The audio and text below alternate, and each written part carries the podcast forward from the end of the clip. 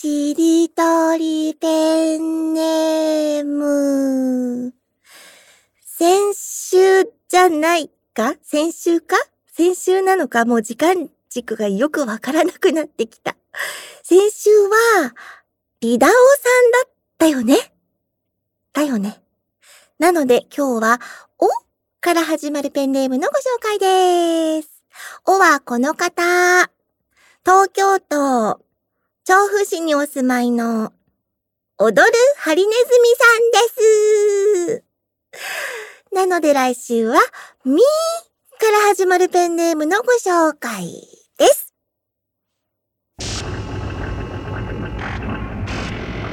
中川明子ですけど、No problem.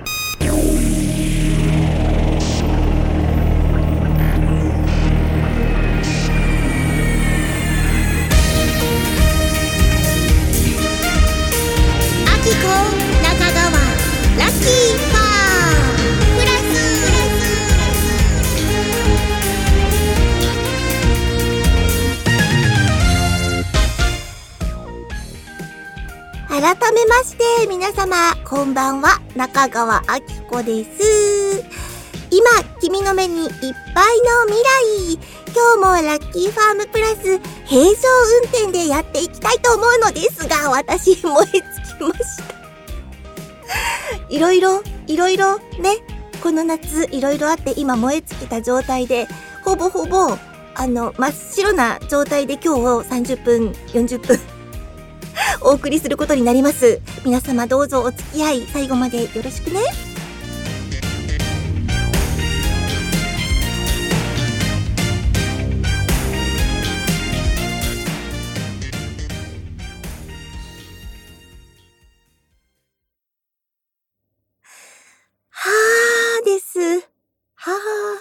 あの、先週、ラッキーファーム感謝祭にお越しいただき、ありがとうございました。アーカイブで見たよという人もいらっしゃるかなと思いますが、そのラッキーファーム感謝祭が行われたスタジオに私今おりますが、あれは夢だったのかもと思うような、なんか夢っぽかったですよね。ビジュアル的にも。なんか色とりどりの丸いものが宙に浮かんでいて、えー、ここはどこ？みたいな空間でした。よね。なんか、私一人が夢を見ていたのでは？と思うような。ねえ。何十年後とかに思い出して、え、あの丸いの何だったんだろう？みたいな。夢のような時間でしたわ。本当にね、カミカミ D が超頑張ってくれて、あの、提灯つけようっていうアイデアもカミカミ D が持ってきてくれたし、提灯も買ってきてくれたし、いろいろあの、ミラーボールみたいなやつのセッティングも、もう何から何までカミカミ D が頑張ってくれてたんですよ。そして、サルポポ音楽隊。これもね、あの、後藤田良太さん、えっと、前にね、あの、クラファン、クラファンありがとう、う？クラファンに参加してくれた人に向けての限定ライブだったんですけども、その時にも、後藤田良太さんにも生で、こう、キーボード弾いていただいて、歌ったんですね。あの、IO、アルバム IO から数曲歌いました。その時にもお世話になって、今回も私がサルポポ温度を踊りたい、踊りたい。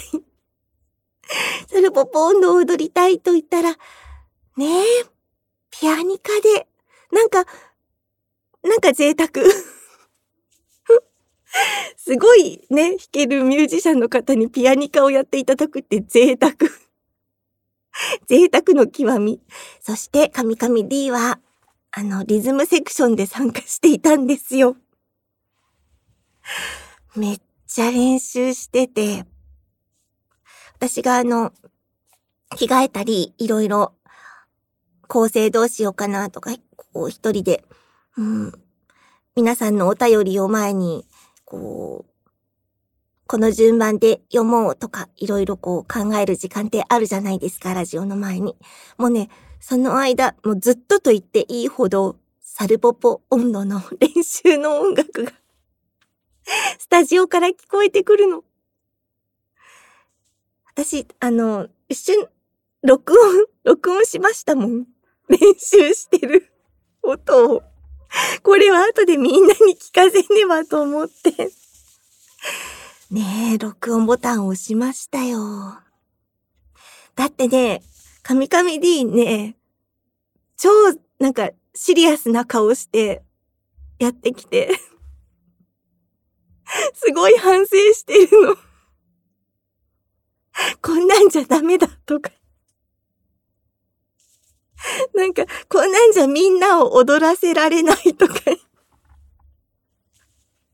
なんか、タンバリンを舐めてましたって すごいシリアスな顔で言ってたんす。それだけ真剣に、真剣にやってたんだよ なんか、あの、タンバリンをね、すごい練習するうちに、こう理解できてきた瞬間があったみたいで、うん。すごい、あの、タンバリンを私は理解した みたいな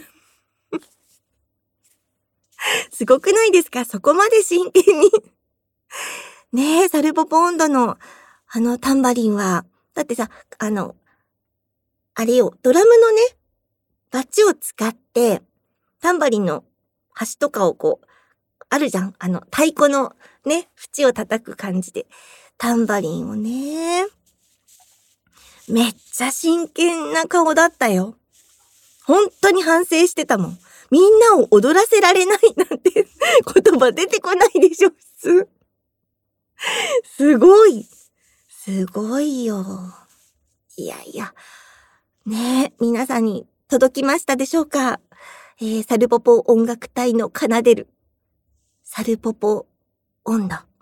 ねえ。いやー、夏、あの、盆踊りとか全然できないから、唯一の盆踊りですよ。お盆は過ぎてたけど、夏の思い出です。ちょっとあの、お便りが来てた、あ、銀ツバさん、ありがとうね。感謝祭お疲れ様でした。翌日朝5時起きだったので 聞くかどうか迷ったのですが聞いてよかったです。またお祭り楽しみにしてます。ありがとう。5時起きかそれなのに2時間もやっちゃってごめんね私、あの、25日っていう、8月25日っていうのにこだわりすぎてて、平日だよっていうのをね、あんまりこう、分かってなかったですね。平日だよ。次の日もお仕事の人が多いよ。私も平日、まあ、平日だからあれか、あのー、終電は、え？平日の方が終電って遅いよね？ん？遅いかな？あのね、最近終電あんまり、あの、終電関係ない生活を送っていたので、終電ってあるよね？っていうことに、本当にギリギリで気づいて、はぁ、はぁ、もうほんと駆け、駆け出しました、私。気づいて。間に合ったんだけどね。よかったよかった。そうですよ。あ、もう一個。えっと、キチュルさんからいただきました。社長、従業員の皆様お疲れ様でした。えー、社長の後ろの赤い髪留め。なかなか良きですね。うん。ありがとう。気づいて、気づいてくれてましたか？見えるか、そりゃ。言いたいの。あの赤い髪留めについて私は 言いたい。あれね、あの、朗読のカチューヤワの方にもつけてたんですけど、とね、赤い、うん、赤いのと、あとカチューヤワの方では、うん、何色だったかな うん、ちょっと、緑っぽいのとか、2、3個あったんですよ。で、あれね、あれ、私のお手製なんですけど、私、かんざしみたいなもの一本も持ってなくて、でもやっぱりなんかつけたい。頭になんかつけたい。寂しい感じがするし。と思って、まあ、うん、買いに、探しに行ったんですけど、和風な髪飾りなんて、そうそう、ね、その辺で売ってるものじゃないんですよ。何にも見つけられなくて。でも洋風なやつじゃちょっと違うなと思って、私のイメージする髪飾りって、まさにあの、私がつけていた赤い、こう、布みたいな、ちょっとこう、は、花でもないけど、ね、ちょっとこう、大きめの、うん、うん、アクセントになるような のが欲しくて、でもそんな、思っ、自分が想像する最高のもの、自分の理想とするものって、そんな、ね、都合よく売ってることなんてないし、まあなかったんで、しょうがないと思って歯切れを買って、歯切れを買ったんです。四角いね、ハンカチサイズの。で、これをどうにかして、髪飾りにすべ、と思って、うんとね、四苦八苦 うん、花みたいにくしゃって、こう、ね、やる。こう、ちょっと絞ればさ、花っぽくもなるだろうと思ってたんだけど、なんかうまくいかなくて、ま、花みたいにこう、くしゃくしゃってやるのは、ちょっと、うん、技術がいる。私には今、その技術を習得してる暇はないんだと。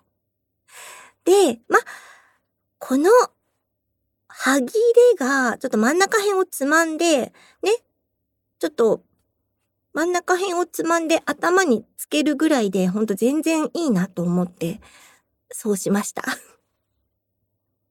なので、真ん中辺にちょっと糸を通して、あの、その糸にヘアピンを刺しただけっていう、ただの布。本当にただの布。ドラクエとかで売っ売られていたら、こう身につけたら、守備力が、ま1、2ぐらい上がる、みたいな。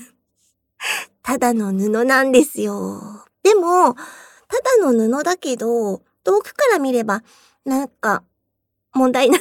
問題ない。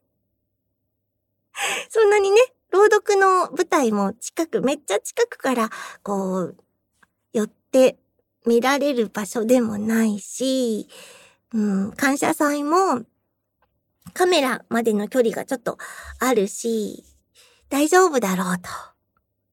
大丈夫だろうと思ってつけた。ただの布です。広げたらただの四角い布になるってやつ。でもよかったでしょ？なかなか良きですね、でしょ？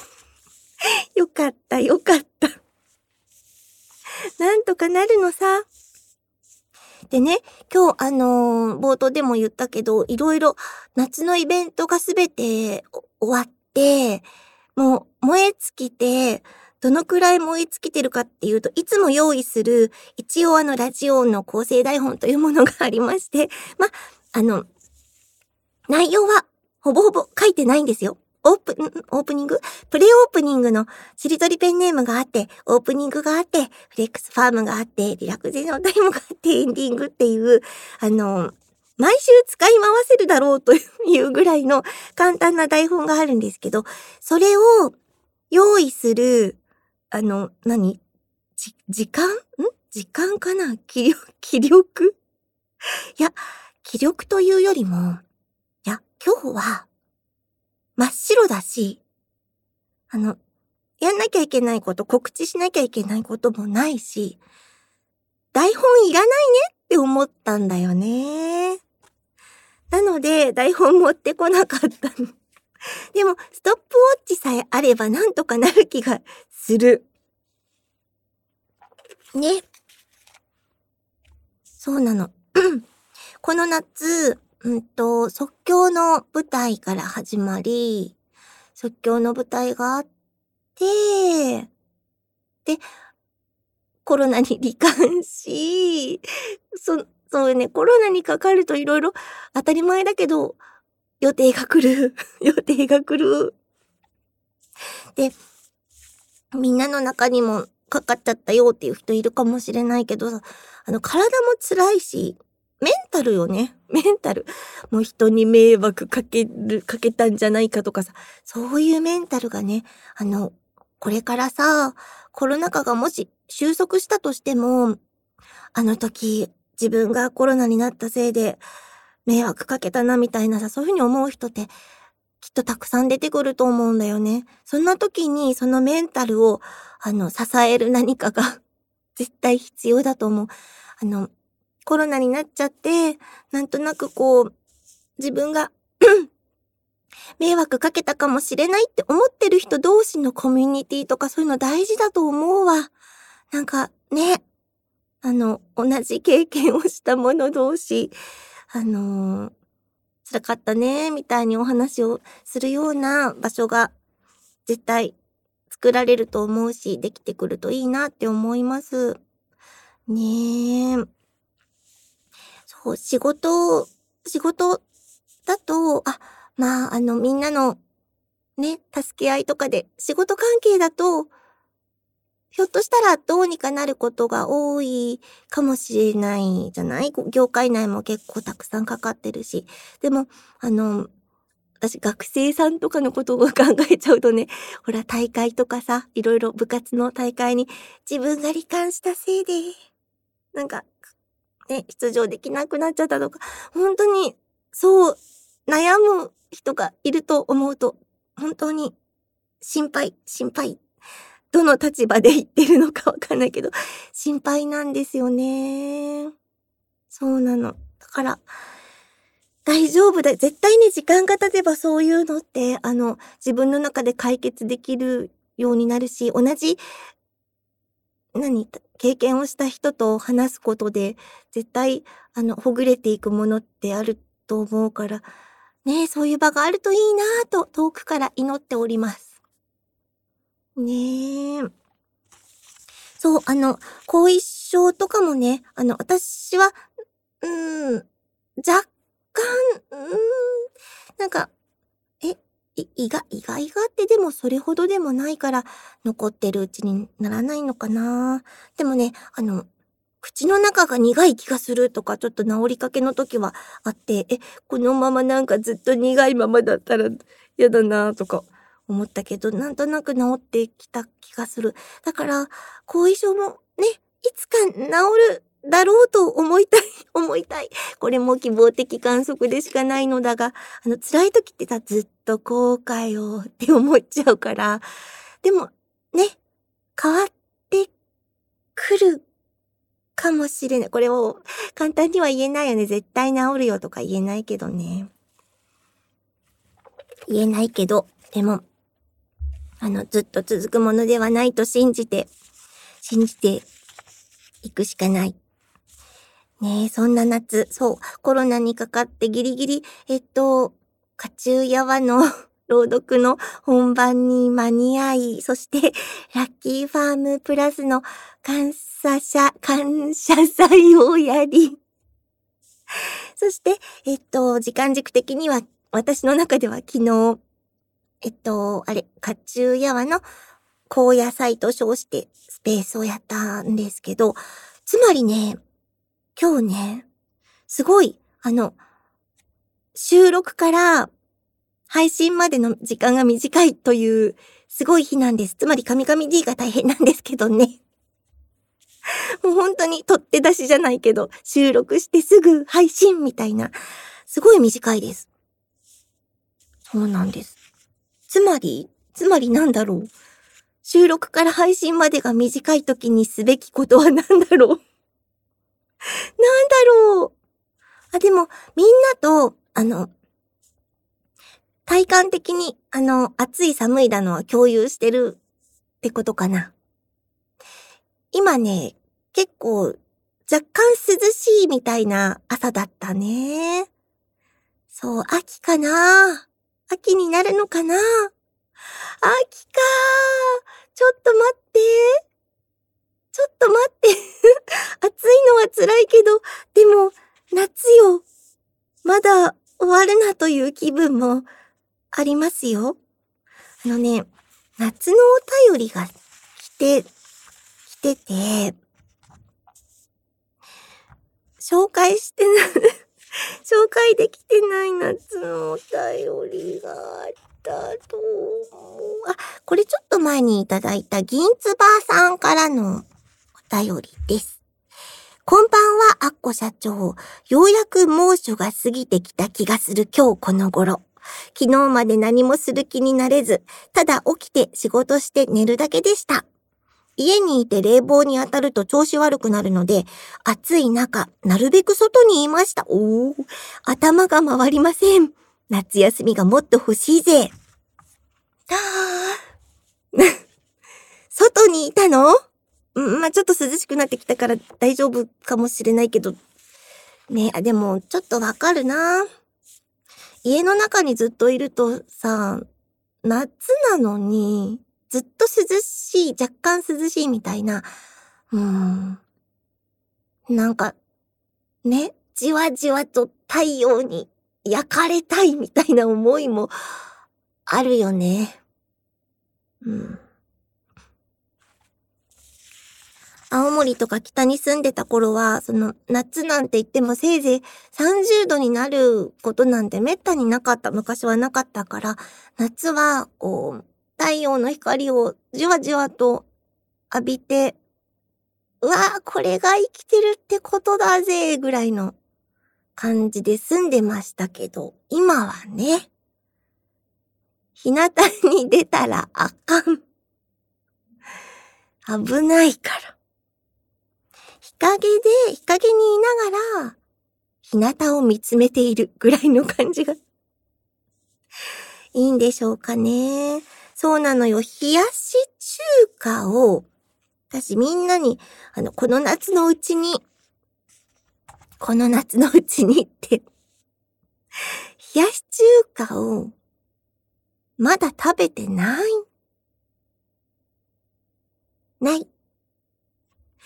冷やし中華に、マヨネーズと唐辛子をかけて、まだ熱いうちにね、最高気温が30度のうちにね、食べ、食べよう。早くしないと、あの、コンビニから冷やし中華がなくなってしまう。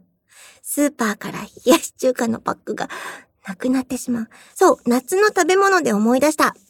感謝祭の時に、あの、みんなに好きなかき氷は、みたいに聞いたけど、その時にカミカミ D がね、茶色いチョコのって言ってくれたんだけど、チョコのかき氷が想像できなくて、あるの、ま世界広、広いのであると思いますけど、そうか、チョコのあるんだって思ってたら、今日真相を聞きました。カミカミ D は若干勘違いをしていたようです。かき氷で連想したのが、いわゆるあの、ババヘラアイスってわかります？東北によくあるって言われるあの、おばちゃんが、チリンチリンってこう鈴を鳴らしながら売りに来る、いわばあれは何なの？和風ジェラートみたいな おしゃれに言うならば、和風ジェラートみたいな。昔はね、ピンクと黄色しか色がなかったんだけど、今ね、めっちゃある、あの、映像、え、映像だって、映像を見せてもらいました。すごい。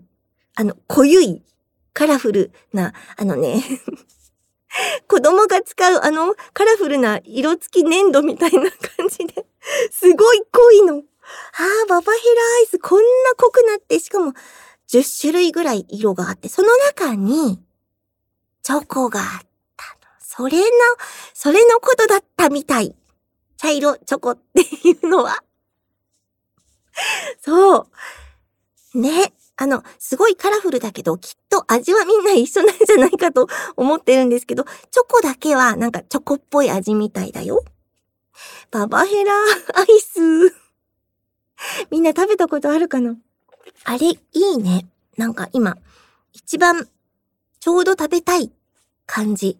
かき氷はもうちょっとこう、熱いみたいな時に食べたくて、ちょっと暑さが和らいだぐらいの頃に、ババヘラアイス。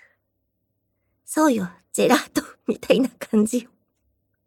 ジェラートはあのフルーツ系のちょっと甘酸っぱいのが多いイメージだけど、そんなことないのかな。ババヘラアイスは基本甘いよね。甘い 味がします。そうです。去りゆく夏に、こう、行かないでって、でも、ま、暑いのは苦手なんだけど、でも、夏らしいこともっとしたい。でも夏が長くなったとしても、果たして夏らしいことができるのか？っていうのは疑問ですよね。だってさ、もうなんか、プールとか海とかね、行き、行きたいってあんまり思わなくなっちゃったもんな海、まあね、海ね。そうね。思いを馳せる。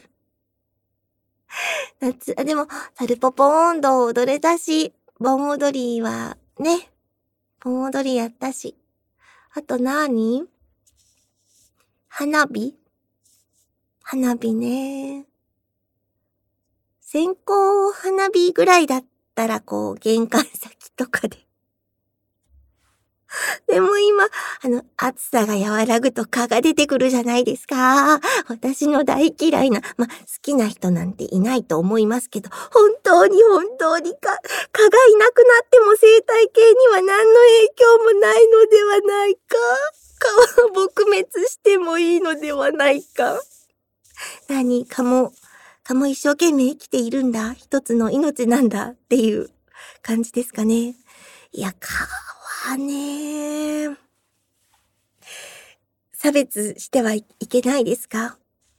なんか、バッタとか、蝶とか、雲とか、そういう生きとし生けるもの、すべてに愛、愛をですか？かわな。特にあのしましまの蚊がな。顔撲滅するぐらいのことは21世紀なんですからね、やっていただいてもいいのではないでしょうか。そうよ。あのね、風思い出したわけじゃないけど、あの、海、海に行って、何？バーベキューやったり、河原でもね、バーベキューやったり、こう、ね、ちょっとテントを張って、娯楽、娯楽をした後の、こう、ゴミが残ってて、あの、大変ですみたいなニュースあるじゃないですか。ね、ゴミを置いて帰る人がいる。で、普通の住宅街でもね、ちょっと捨てやすそうなゴミ置き場とかがあれば、こう、ゴミを置いていく人とか、ね、いるじゃないですか、悲しいことに。絶対もう一人でこうニュース見ながら憤ってるんですけど、星新一さんの話にあったかもしれないと思うんだけど、なかったかもしれない。えー、私の妄想かもしれないけど、人がね、人生を終えるときに、今まで自分が捨てたゴミ、不法に捨てたゴミが、一気にバーって その人の上に降り注げばいいのに。って思ってしまった私。なんかね、星新一さんの話にあったかもしれないなって思ったんだけど、どうかなあの、ゴミ、ちゃんとね、ゴミ、ルールを守って捨てられたゴミはいいのよ。ただ、タバコのポイ捨てとかさ、人の自転車のカゴに空き缶を投げ入れたとかさ、あるじゃないですか。投げちゃ、捨てちゃいけないところに、投げちゃいけないって今、青森ではね、ゴミを捨てることを投げるって言うんですよ。ゴミ投げてって言うんです。そう、ゴミをね、捨て、不法に捨てたゴミが全部、もう、最後の瞬間に、お前の捨てたゴミだっつって降り注いでくる。SF なのか何なのかわかんないけど。ねえ、ざまあみろですよ。本当に、そういうシステムだったらさ、あ、俺はこんなに捨ててきたのかって思いながら、反省しながら、旅立つ。ねえ。本当に、あの、ゆる、許せないけど、こう、どうも、どうにもね、できない。どうにもできない。ねえ。そんな憤った話。今日は、あ、うんとね、もうちょっと、もう一枚だけ読もうかな。あの、昔いただいたお便りの救済みたいな。あのね、私この2週間ぐらいちょっとバタバタしてて、殿堂入りの人をカウントちゃんと してないので、新たに殿堂入りしましたっていう人が、もしかしたらいるかもしれないけど、ちょっと待ってね。ちょっと待ってね。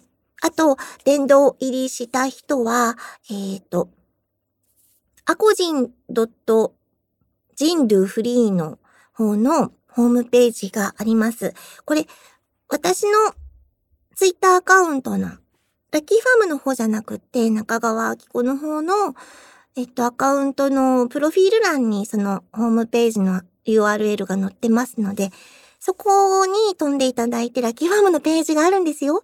ラッキーファームのお便りを送るページがありまして、そこのフォームから、あの、ご自宅の住所を明記して送っていただきますと、殿堂入りした方には、ささやかな、本当にささやかなペラペラな記念品が届きますので、ゆっくり待っててくださいね。なので、なので、もう一枚古い、古いおはがきを。あ、でも、銀つばさんでも、とっくに殿堂入りしていたような。えー、レトロゲームの話、久しぶりだね。してたよね。レトロゲームの話ですが、リップルアイランドを押します。ファミコンのアドベンチャーゲームで、ほのぼのとした世界観がとても素敵でした。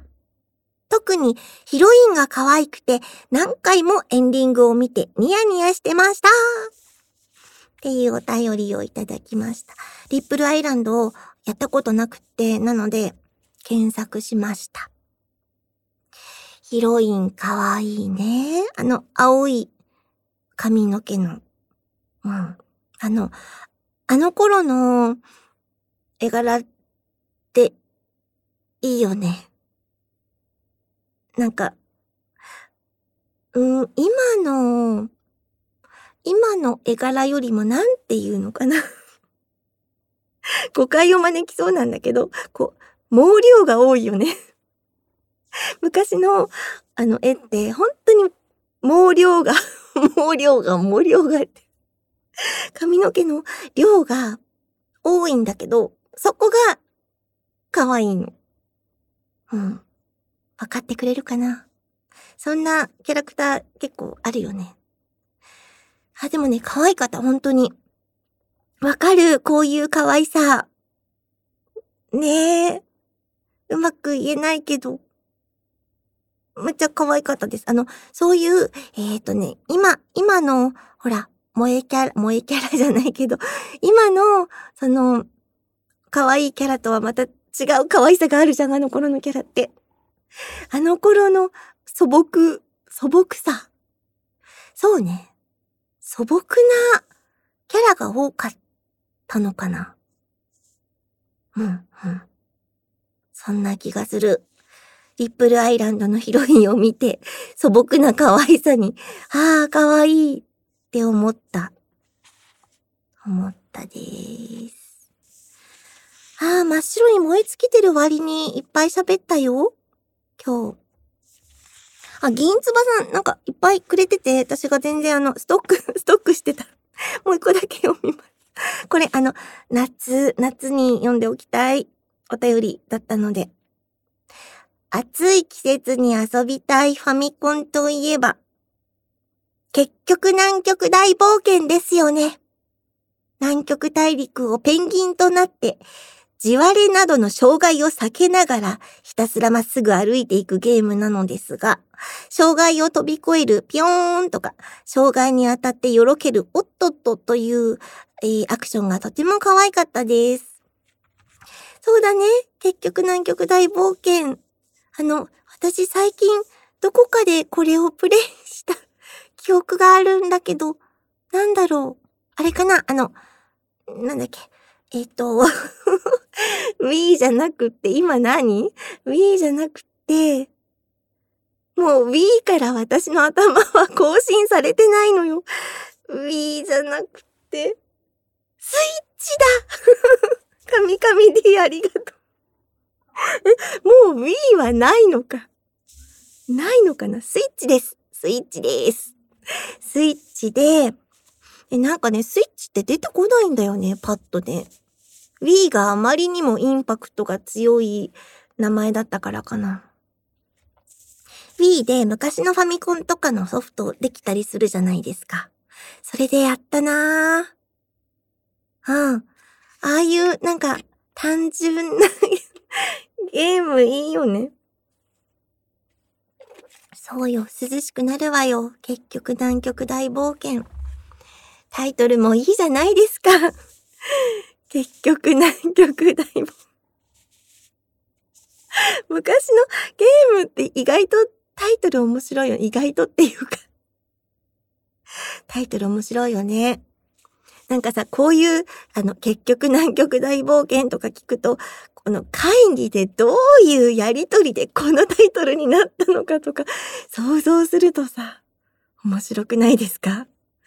もう、もう相当、相当やりとりして、ペンギンが南極を冒険するというコンセプトで、えー、ペンギンの南極大冒険とかさ、そういうのもきっと候補に上がっただと思いますよ。でも、いや、それじゃインパクトがちょっとないですよね。南極にかけて結局南極大冒険っていうのはどうですか？いや、結局南極っていうダジャレ？みたいな。一回消えかかったけど、でも、なんかこうみんな疲れてきて、なし崩し的に。結局南極大冒険になったんじゃないかな。失礼な、失礼なことを言いました。ね、去りゆく夏に、結局南極大冒険をプレイしながら、ババヘラアイスを食べ、今日の夕食は、えー、冷やし中華にしようかな。夕飯が終わったら、蚊取り線香を焚きながら、線香花火でもするかね。みたいなね。でも大丈夫。もうちょっと夏は続くみたいだから。あ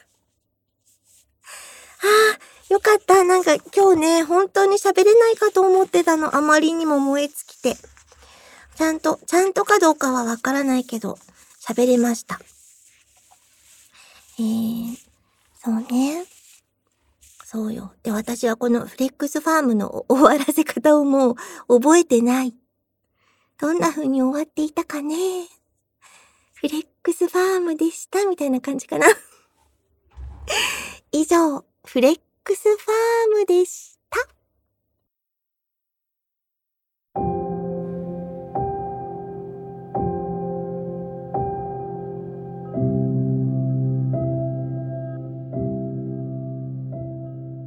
昔の私が若い頃にラジオをやっていたんラジオやっていたんじゃ。ラジオをね、聞いてたんじゃなくてね、喋ってたの。ねえ。ラッキーファームっていう名前でね。20世紀にもやってたんだけど、21世紀に入ってからもね、みんなの、なんだっけね、あのほら、お金を、お金を集めるのがあったでしょ、昔。く、くら、なんとか、ファ、ファイティングみたいなのね、あれでね、あの、聞いてくれてた人が、お金を集めてくれてね、復活することになってね、そ20世紀紀にやっていたのはもう私が何歳の頃、20代だったかな。もう若い頃、ねえ、あの頃、もう、うん、1900何年だったかしらね、もう90、95、もう忘れちゃったわね。ラッキーファームっていう名前でね、なんかね、あの、農場で、農場で私が社長で、もうね、わけわかんないでしょ。もうね、リスナーさんがね、あの、農場やってたんじゃないの。農場じゃないのよ。ラジオやってたの。ラジオだけど農場っていう設定でね、農場で収録してたんじゃないの。ラジオだから、あの、スタジオ、スタジオでやってたの、私。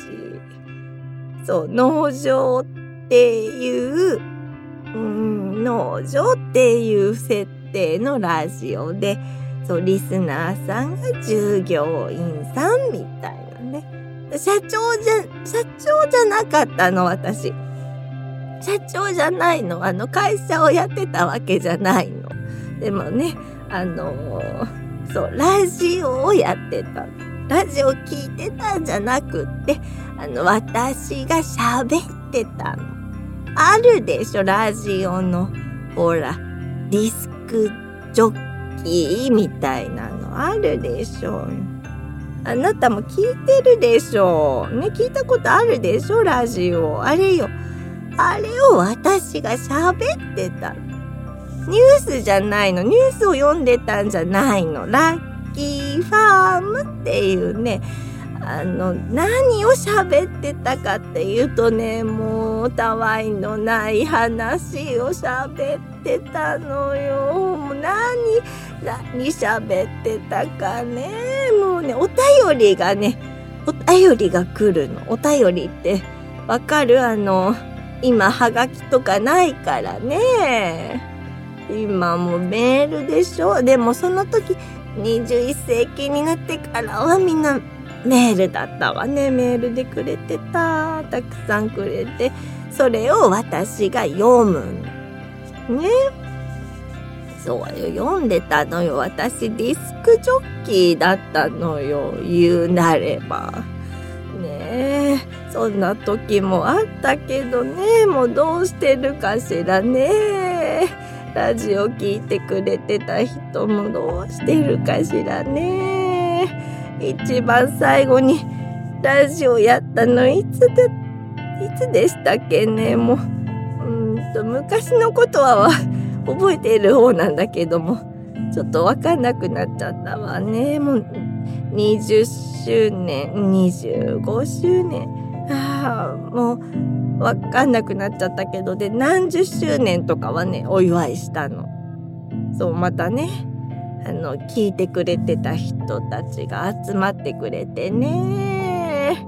そうなの、私ね、ラジオやってたのよ。聞いてたんじゃなくて、喋ってたの。ね。あの、なんとかラジオとかあるでしょあの NHK もややってるし、いろいろ。私もやってたのよ、ラジオ。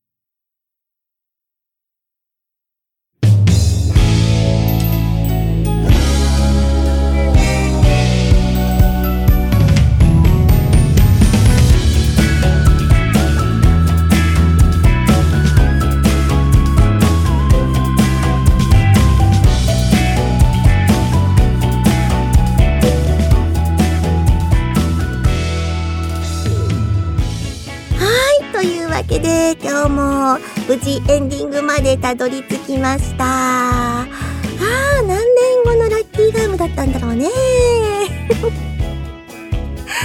はい、もうちょっと続きますよ。えー、今日が26回目。ねえ。もう本当に改めて感謝祭、えっと、来てくれた皆さんありがとうございました。そして日々聞いてくださっている皆さん、本当にありがとう。ありがとう。皆さんのおかげで感謝祭というイベントも執り行うことができね後半またなんだろう、心機一転じゃないけど、あ、きっとこのまま変わらないんだけど、頑張っていこうと思います。引き続き10月までよろしくお願いします。30分どころじゃない、ごめんね。40分をオーバーしております。お相手は中川あきこでした。来週もこの時間にこの場所でね。この番組は従業員の皆様の提供でお送りしました。